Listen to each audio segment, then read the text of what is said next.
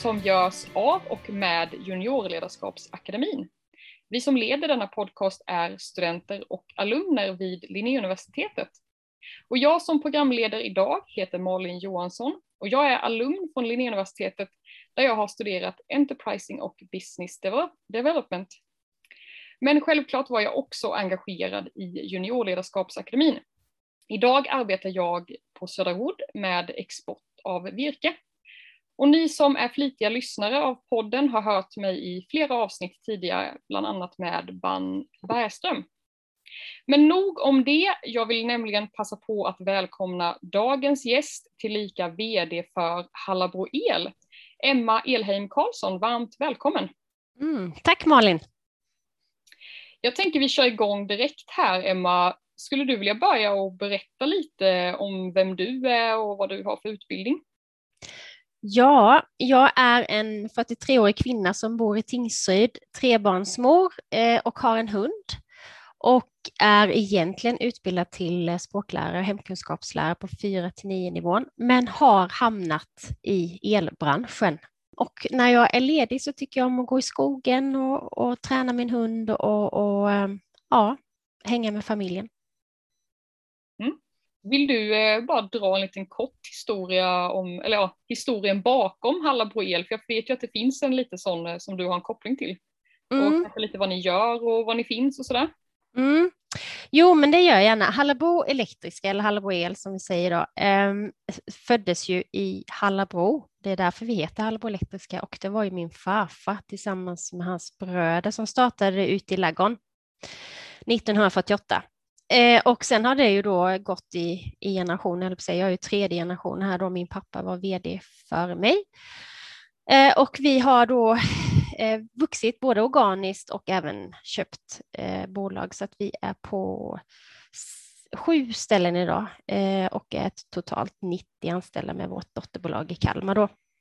Och eh, just nu så är jag då vd på Hallabo Elektriska, eh, men jag har haft alla möjliga roller i bolaget tills jag hamnade här. Och som sagt, jag jobbade som lärare också en hel del innan, så att eh, det är en brokig, brokig gång. Mm. Ja, men om vi tar vid där, hur, hur kom det sig egentligen att du, att du blev vd på just Hallabo El? Ja, en bra fråga. jag har alltid sagt till min pappa att jag tycker så illa om Halvor Elektriska, för han var ju aldrig hemma, han jobbade ju dag och natt. Så där skulle jag aldrig jobba. Men hör och häpna, jag utbildade mig till lärare som jag tänkte att jag skulle jobba med hela mitt liv, för att jag tycker det är så kul och eh, vara med människor som utvecklas. Jag älskar ledarskap och eh, älskar att se människor växa. Men när jag fick eh, barn så började jag småarbeta lite för jag trivdes inte så bra att vara hemma var mammaledig. Eh, och då gjorde jag väldigt enkla grejer eh, som eh, ja, ekonomi, löpande bokföring. Men sen så när jag fick mitt andra barn så var jag fortfarande inne och jobbade lite där och lite på, i skolan och så där. Så sa min pappa att nu får du bestämma dig hemma ska du vara hos oss eller ska du vara lärare? Och det var nog rätt så bra, för då fick jag liksom tänka till lite vad jag vill göra med mitt liv. För jag var ju ändå lite sugen på att hoppa in i, i företaget. Alltså, jag älskar läraryrket, men det är ju ganska kantigt, om jag säger så, inrutat. Man har sina, man ska följa då vad heter det? Läroplaner? Läroplaner, ja precis. Eh, Medan här så kan man ju faktiskt göra lite som man själv vill. Alltså, jag inser ju att jag är uppvuxen i en entreprenörsfamilj eh, och jag har det i ryggraden och jag känner ju att det är fantastiskt kul. Så det är det jag vill göra. Så då hamnade jag här. Mm. Ja. Och det var, om vi bara tar lite liksom tidslinje, vilket eh, år var det du blev vd? Det var ju då för, kan det vara två år sedan eller? Jag tror det, i mm. september. Mm. Eller är det tre år sedan kanske? Usch, nu blir jag osäker. Eh, jag tycker inte om att se mig som vd. Jag säger sällan att jag är vd. Det är därför jag inte lagt det riktigt så på, på minnet. Nej, precis. Men dagens avsnitt är ju ämnat faktiskt till att avspegla hur det är att vara kvinna på ett mansdominerat företag eller i en mansdominerad bransch. Mm. Hur skulle du beskriva att det var att komma in som ja, ensam kvinna inom situationstecken kanske på en ledande position? Ja, alltså man kan väl säga så här, vi är ju 90 anställda som jag sa totalt eh, och jag är den enda kvinnan anställd på hela bolaget och det är ju inte klokt. Eh, och det är ju eh, både för och nackdelar kan vi säga idag, men eh, mest nackdelar helt klart. Jag saknar kvinnorna, jag saknar den heterogena gruppen. Vi behöver varandra för att kunna göra sitt bästa liksom. Eh, och eh, det är, jag upplever att det är ganska ensamt ibland som kvinna. Men hur, hur var känslan då när du kom, om vi, om vi då säger att det var tre år sedan, mm. om vi sätter det årtalet. Ja, vi säger så. Hur mm. var de första ja, tre månaderna när du kom in? Liksom? Vad var det du, du möttes av? Nej, men alltså det, I och med att jag har varit i bolaget, jag har ju varit här sedan jag var liten och sprang i korridorerna och sommarjobbat och gjort det mesta egentligen, utom just elektriker, för det är jag ju inte. Men eh, så var det egentligen inget konstigt för mig att kliva in i den rollen, för att jag hade nog siktat in mig på den här rollen om jag skulle vara i det här bolaget. Men, eh, och just första tiden så hade jag ju väldigt mycket stöttning av min pappa och jag har ju nyttjat, jag har en coach eh, som har hjälpt mig också så att jag liksom har fått stöta och blöta mina tankar. Så. Eh, men eh, så just i företaget kan jag väl inte säga att det är i det stora hela ensamt, utan det är väl liksom i branschen, eh, i, i det stora paraplyet eh, vad vi behöver göra för att komma loss i branschen. Och i och med att jag sitter lite i andra roller i branschen också, där det bara i stort sett är män, så blir det, det blir ensamt. För jag upplever faktiskt att vi tänker och gör saker lite annorlunda, kvinnor och män. Men det är inget vetenskapligt bevis att det är bara mina egna tankar. Mm. När jag pratade med dig inför podden här, Emma, så förstod jag att det är viktigt för dig att visa vägen för andra kvinnor. Mm -hmm. Varför tror du att det är så? Ja, men alltså om jag pratar utifrån vår bransch, men också generellt, så behöver vi är ju 51 procent kvinnor på jorden och 50 procent, eh, 49 procent, sorry, män på jorden. Eh, och då måste det ju vara exemplariskt att vi är eh, en heterogen eh, mix liksom överallt med ålder och kvinnor och män och vad det nu liksom så. Eh, och om jag kan visa uppifrån att man, eh, alltså ofta bör, grundläggande är ofta att man börjar underifrån och man vill ta med kvinnorna som i vårt fall då elektriker, att man eh, försöker få in kvinnorna på elprogrammen.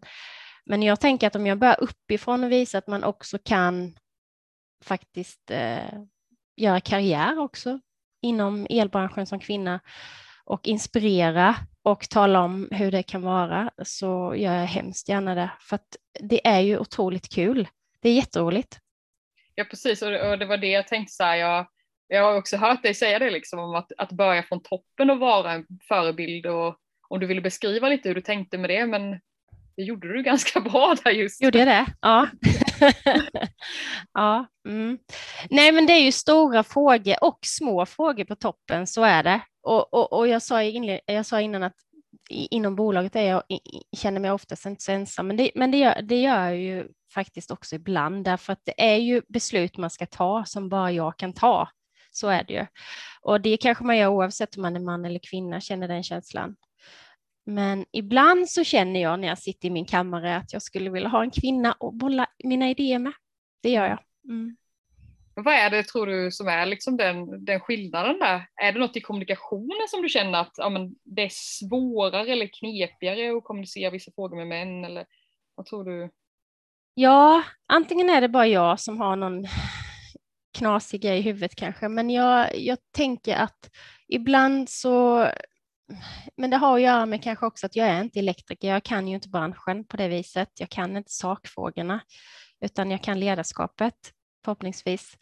Eh, och därför så får man också kanske, alltså det förekommer inte längre, men när jag började för tio år sedan i branschen ungefär så kunde man ju få, inte en klapp på huvudet, men man kanske kunde få en kommentar som kändes eh, lite nedlåtande för att man inte liksom var med riktigt i, i sättet att tänka och eh, prata. Ja, men vi pratade om det här, liksom att, att börja från toppen och, och vara en förebild. Och och jag, jag, tycker det märks så, så väl tyckte jag, liksom, lika väl som när vi pratade inför podden som när jag pratar med dig nu, att, att det är liksom ett, ett tankesätt som, som jag tycker är ganska så här, inte, ja, men är så här, det är nytt att jag stöter på det om jag säger så. Mm. För ofta är det ju det här liksom att man börjar och man ska jobba sig upp till toppen pratar många om och ja, men utbilda dig till detta för då kan du det yrket. Sen kan du jobba dig upp till toppen. Men jag tycker det är väldigt så här, intressant tankesätt där du säger att ja, men, man börjar från toppen och så kan man vara en förebild för andra. Ja men vad kul att du säger det för så har jag ju inte tänkt det. Alltså för mig alltså för för mig är ju alla lika viktiga, för att jag kan ju inte göra mitt jobb på toppen om inte jag har mina medarbetare runt mig. Alla är superviktiga. Det har min farfar alltid sagt att medarbetarna är guldet, för att utan dem så är ju vi ingenting. Och så, så börja från toppen, det låter ju kanske lite dumt, men det, jag menar inte hierarkiskt, utan jag menar bara att alltså den eh, befogenheten som man har egentligen, istället för att börja underifrån då och, och ta bas underifrån. Mm. Jag tror det är minst lika viktigt, mm. absolut, mm. för att jag menar du och jag, vi har ju olika egenskaper som människor, vi har olika intressen. En del passar som ledare, en del passar inte som ledare, en del vill bara jobba 7 till 4, en del vill ha andra arbetsuppgifter och mm. varför skulle man inte kunna börja från det hållet? Mm. Ja. ja, och det är helheten som kompletterar i slutändan, så det är ju viktigt. Mm. Mm. Men om vi går tillbaka lite till, eh, till din bransch då, liksom elbranschen eller installatörsbranschen eller vad man kan kalla den. Hur tror du att din bransch hade sett ut om ni hade varit lika många kvinnor som män i branschen? Oj, vilken intressant fråga. Hörde. Om vi tänker på kundsegmentet så tänker jag så här, om vi är fler kvinnor i vår bransch så skulle vi få, få fler kvinnor som ringer in till oss, för om jag bara skulle fritt bara tänka snabbt vilka det är som ringer hit så är det ofta männen i familjerna som ringer. Mm. om jag får säga så. Tänk ja. om vi hade haft kvinnor så kanske kvinnorna hade ringt in istället och talat om sina eh, bekymmer eller hjälp. Alltså tekniken börjar ju så, vi måste börja med tekniken mycket, mycket tidigare eh, än vad vi gör idag. Vi måste börja med teknikintresset redan på förskolan tycker jag, därför att eh, på mellanstadiet någonstans så försvinner tjejernas teknikintresse. Och, så, och, och den, den, det vi står inför i samhället idag, det är ju verkligen en stor teknikomställning med klimatomställning och hållbarhetstänket och hela förullan. Och just i vår bransch så behöver vi ju jättemycket elektriker och projektledare och medarbetare för att reda ut hela den här omställningen som vi står inför med digitalisering och om strukturer. Så jag tror att vi hade fått en liten skönare jargong kanske i, i branschen, men jag tror också att vi kunde se saker och ting på kanske lite annat sätt än vad vi gör idag. Och jag menar inte att det är dåligt det vi gör idag, men jag tror att vi kanske kunde se ännu bredare än vad vi gör idag faktiskt. Jag tror det. Mm. Vad, vad, tror du hade varit de, de största skillnaderna gentemot hur det är i dagsläget? Ja, men jag tror de största skillnaderna, de största skillnaderna tror jag kan vara bland annat trivseln på jobbet. Jag tror att den skulle bli bättre och sen så tror jag också att vi skulle kunna leverera mera tjänster och eh, kunskaper till våra kunder. Mm. Ja, men jag kan bara flika in lite där, för jag har ju också jobbat eh, i en ganska mansdominerad bransch. Nu är det väl kanske många som lyssnar på podden som vet om det, men jag kommer ju från sågverkssidan då och eh, mm. i grunden började jag inom produktionsdelen där. Eh, och det är ju många, vad kan det vara, sex år sedan nu, jag började i produktionen. Och då var jag ju ja, det var väl jag och typ tre kvinnor till kanske i produktionen på typ 100 anställda. På min avdelning och mitt skift var jag ju helt klart ensam tjej och eh, kanske en lite annan målgrupp än den som vanligtvis börjar då mm. i produktion på en industri. Jag var väl liksom yngre, yngre 20-årsåldern. Men, men jag känner igen mig väldigt mycket i det du beskriver att det kan lätta upp stämningen lite liksom när det kommer in en tjej bland killarna eh, och liksom vad det blir för diskussioner på kafferasterna och vad det blir för diskussioner under tiden man arbetar. Och jag upplevde ofta att, att mina kollegor tyckte att det var väldigt trivsamt att kunna ha någon att prata med saker om som de kanske inte visste riktigt vem de skulle prata med det om eller ja men eh, det kunde vara, handla om vad som helst. Det kunde vara vad de skulle ge bort för present till någon som fyllde år eller ja men vad som helst. Mm. Jag tror absolut att det som du säger kan vara väldigt viktigt att det behöver inte betyda att det är dåligt i dagsläget men det kan bli, det kan bli eh, ja, ge fler sidor av myntet. Ja, och det du, det, det du snackar om på fikat eller på lunchrasten, det, det är ju faktiskt en del av ditt arbete också. Det kanske är någonting som du tar med dig sen när du jobbar också. De tankesätten eller de diskussionerna som du har. Så därför är det ju så himla viktigt. Och, ja, men vi behöver ju varandra liksom, så är det. ja, men det är jätteviktigt. Mm. Men tillbaka lite till din position då i eh, företaget i Hallabo El. När och hur märker du som tydligast att du är ensam kvinna i företaget?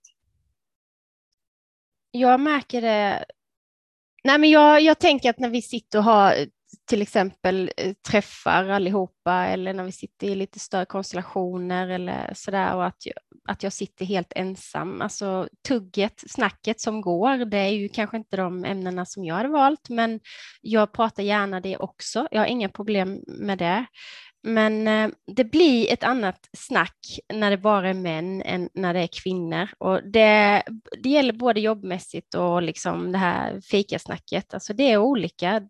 Där skulle jag känna, där, där tycker jag det är den största skillnaden faktiskt. Mm. Mm. Nej, det kommer in lite på nästa fråga jag har här. Att jag har själv klurat lite på det här hur det är att kanske komma in på en ledande position i ett företag där man egentligen kanske inte har någon djupare kunskap eller utbildning inom eh, liksom, området som företaget har inriktat sig mot. Då. Till exempel du kanske inte har liksom, då, någon elutbildning eller motsvarande. Mm. Mm. Hur skulle du säga att det är att jobba med, med män som har spetskompetens inom då elområdet i ditt fall? Kan det vara liksom utmana dem dig med idéer om ah, men så här kan vi göra i framtiden eller, eller hur funkar det? Ja, alltså Malin, jag har verkligen också haft eh, tankar kring det, därför att när jag började så hade jag Ja, men jag hade lite problem med det själv faktiskt, för just för självförtroendet för att jag inte hade rätt utbildning. Jag tyckte det var skönt. Jag tänkte många gånger, att jag kanske ska jobba som lärare ändå, för där har jag en utbildning. Alltså jag kunde luta mig tillbaka mot det, för det hade jag en trygghet i det. I det här är det ju någonting som jag bara kastar mig ut egentligen. Eh, men, men jag har ju eh, allt efter tiden som har gått så, har, så känner jag det att det, det, spelar liksom ingen roll vad jag har för bakkunskap när jag, har, när jag är i den positionen som jag är i. För att det, då handlar det om ledarskap och att driva organisationen framåt och få folk, människorna att växa. Och då, då, då behöver du inte kunna liksom eh, baskunskapen utan det är ju inte jag som ska byta uttaget utan det gör ju mina elektriker. Jag ska ju sköta hur de trivs på jobbet och hur vi kan liksom bli mer tajta och effektiva. Det kan vara svårt att hänga med som vi sa innan i diskussionerna på, ja, på fikarasten eller sådär i att du inte har den kunskapen i vad det är exakt hur deras jobb fungerar eller kan det bara vara skönt och det är en grej du kan släppa? men jag tänker så här, det är klart att när de sitter och diskuterar eh, hur de ska byta, vilken trafo de ska välja eller hur de nu ska göra för någonting eller vilken kabel, eh, det är klart att det hade kanske varit mer spännande för mig att veta exakt det, vad, de, vad de pratar om. Men jag vet ungefär idag vad de pratar om i och med att jag jobbar ju med det hela tiden. Jag hör ju det i korridorerna. Men sen å andra sidan så kan ju jag sitta och prata om saker som handlar om saker i vår organisation som inte de vet. Mm. Undrar om de sitter och tänker på det jag säger då. Alltså, vi har ju olika roller, så är det ju bara. Um, och olika spetskompetenser. Och min spetskompetens är inte el. Nej. Nej. Ja, men det, det är skönt tycker jag att höra att det är lite befriande för det är väl, jag vet inte vad det är för standard jag har i mitt huvud men, mm. men jag tänker väl gärna så att ja, men man måste kunna det och man måste kunna det men, men det låter så självklart när du pratar om det att ja, men det, alla har ju sina liksom så, specialområden och det är ju det som gör ett företag komplett såklart. Ja, för jag menar hur skulle det se ut? Det finns ju ingen människa i hela världen som kan allting, utan jag har ju jättefina medarbetare kring mig som hjälper mig med, med spetskompetensen som jag behöver. Mm. Det är ju jättebra, det är jättefint. Eh, ja men lite tillbaka här, jag tror du nämnde det lite innan här att ja, det kan vara lite kanske ensamt på toppen eller så här i ett företag. Mm. Mm. Eh, och med just den här känslan av att man kan vara ensam på toppen i ett företag, det tror jag att man kan uppleva både som man och som kvinna. Men, eh, men när det är ensamt på toppen, hur motiverar du dig då att fortsätta? Ja, Ja, det är en bra fråga ibland, Malin. ja, men jag, alltså det är så himla kul, för det är så utmanande hela tiden. Uh, och jag kastar mig ut för ett stup ganska ofta faktiskt uh, i, min, i min roll idag, och det tycker jag är otroligt utmanande och kul. Så det, den, den, det måste man ju gilla och våga liksom pressa sig själv lite. Kan du ge exempel på vad det kan vara i för situationer eller så? Ja, men alltså ibland kan jag känna så här att om jag ska ta beslut och jag sitter på min kammare och jag vill bolla det och det är bara män kring mig och de har ju sina aspekter, men ofta i vår bransch så är man väldigt blå om man ska prata om färger, detaljstyrda och man tänker kanske mer på vägen framåt. Jag tittar på vad är målet och sen så liksom kan man ju ta kringelikrokar för att komma dit. Så därför kanske jag inte tänker som man brukar göra i vår bransch det kanske har med det att göra, det kanske inte har att göra med att vi är kvinna och man, jag vet inte, men ibland känner jag att jag skulle vilja bolla eh, mina idéer och mina beslut med någon som tänker som jag, och jag tror det måste vara en kvinna ibland. Det är bara mm. min känsla, men jag, jag kan inte beskriva det bättre. Nej, men det tycker jag var väldigt bra beskrivet. Men, men hur, eh, om vi går tillbaka till det, hur skulle du säga att du motiverar dig till att komma vidare när du, när du sitter där på din kammare som du säger och grubblar och känner att nej fasen nu har jag eh, ingen som jag kan bolla den här idén med för att få den responsen jag vill. Hur, eh, hur fortsätter du då? Eller så här, hur tar du ofta dig igenom det? Men alltså det finns ju nätverk och det finns ju andra kvinnor i andra positioner som driver företag som jag har kompisar som jag kan pratar med såklart som har ungefär samma dilemma. Så det, det brukar jag klura med dem. Men samtidigt så, jag gillar ju det, för vet du, när, det väl, när jag väl får igenom mina idéer så blir det sån djävulskraft och det är det som är så jäkla kul, för det blir sån riktig genomslagskraft. Därför att vi är ju en ganska heterogen eller homogen eh, bransch liksom och då så när man då kan liksom öppna upp vägarna så så blir det sån jättegenomslagskraft och det, det ger mig sån otrolig energi. Jag vet att jag pratar väldigt flummigt, men, men det, det kan vara allt från eh, hur man eh, ja, med medarbetaren eller hur man gör i, eh, i, i materialvalet eller liksom hur man hanterar saker och ting ute i verksamheten för att tajta till eller för att få det mer eh, effektivt. Nu kommer vi tillbaka lite här till, jag tyckte det var väldigt intressant där du kom in på att det, ja men vad, vad, vad är skillnaden liksom mellan kvinnor och män och vad är skillnaden mellan, ja men vad, vad är det för sorts personer kanske som jobbar inom elbranschen? För min nästa fråga är nämligen, varför tror du att just elbranschen är så uppdelad på kvinnor och män? Att det är liksom störst andel män helt klart som arbetar. Mm, ja men förr var det ju ett tungt arbete, smutsigt arbete med liksom stora tunga kablar. Och teknik är ju faktiskt tyvärr inget lika stort intresse hos kvinnor idag som det är hos männen, det vet vi ju. Så att, eh, men branschen har ju förändrats över tid. Idag är det ju inte så tungt längre och skulle det vara tungt så då, då, då plockar vi in en till helt enkelt, oavsett om det är man eller kvinna. Så enkelt är det. Det finns hjälpmedel också. Så att det är inget bekymmer. Och smutsigt är ju, industrin är inte smutsig idag, det är sällan. Det skulle vara om de kom till ett sågverk då, Malin. Nej. Men annars så, så ser det ju inte, verkligheten ser inte riktigt ut så som det gjorde förr eh, som elektriker. Och det finns ju så otroligt många nischer i elbranschen. Man kan vara olika sorters elektriker. Du kan ju jobba bara med data till exempel, alltså IT, medan du kan också bara jobba med vanlig elinstallation och göra badrum. Alltså det finns ju så stort spann. Och till och med alltså, belysning och sånt här.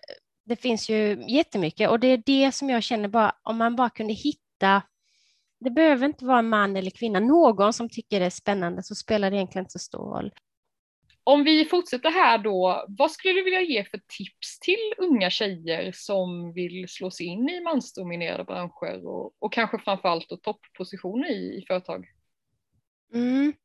Jag tror att vi måste hjälpas åt, både eh, grundskolan och gymnasiet och arbetsgivare, men även också de som går och utbildar sig.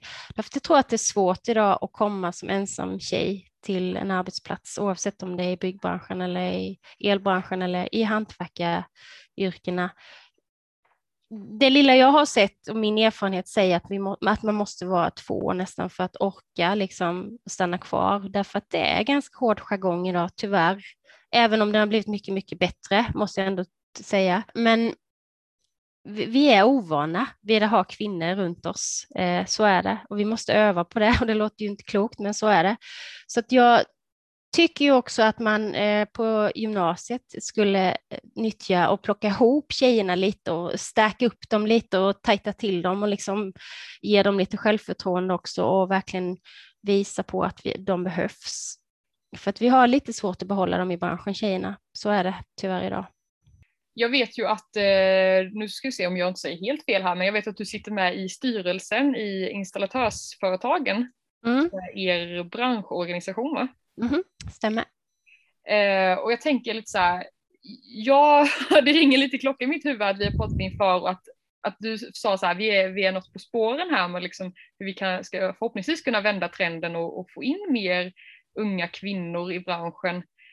Eh, är det något du kan eh, berätta lite om hur, hur diskussionerna går i, eh, ja, men i det stora hela liksom bland dina, ja, vad det kan vara, konkurrenter eller då andra företag också i, i branschen i stort?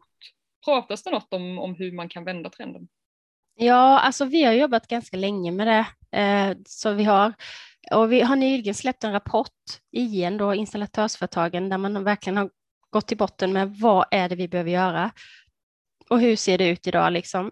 Eh, vad tänker tjejerna när de väljer till gymnasiet och varför väljer de inte el eller varför väljer de inte teknik?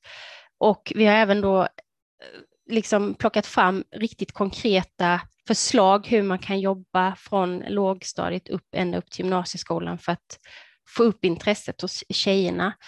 Eh, så det, det, det, jag måste säga att den är jättefin. Den finns på INs hemsida om man är intresserad av att läsa den och den kan man implementera eller använder sig av andra branscher som är mansdominerade tycker jag. Men alltså, jag försöker sprida det så gott jag kan. Eh, jag försöker engagera mig i min kommun där jag jobbar.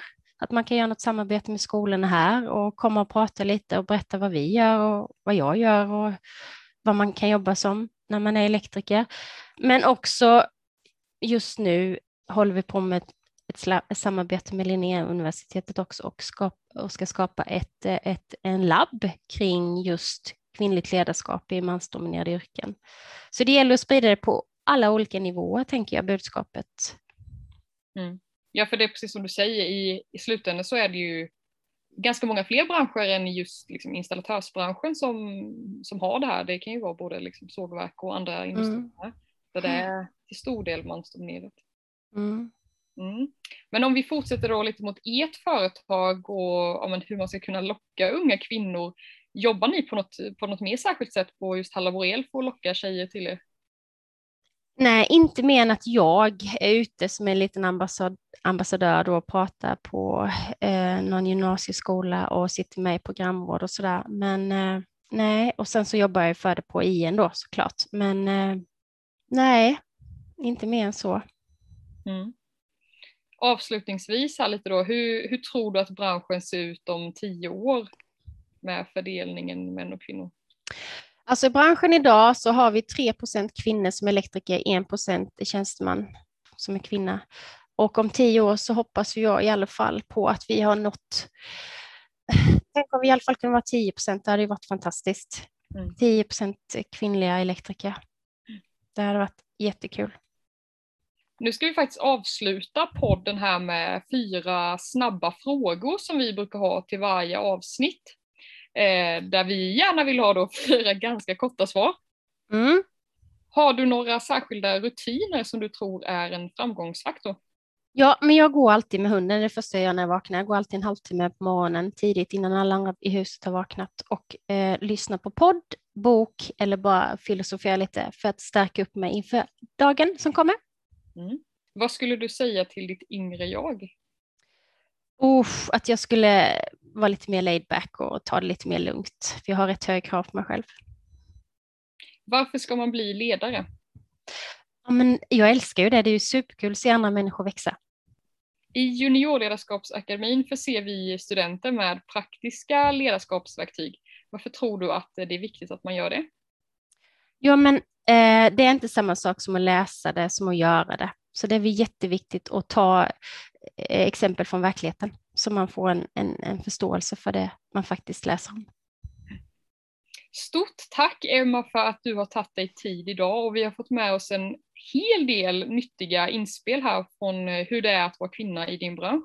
Mm. Om man vill nå dig, vad, vad vänder man sig då? Um, ja, på LinkedIn eller så kan man gå in på vår hemsida hallaboel.se så finns både mitt telefonnummer och min mejladress där. Och man får gärna höra av sig om man vill prata om något. Och för guds skull, om du är tjej och lyssnar på detta och är intresserad av el, ring Emma. Ja, nu pronto. Ja.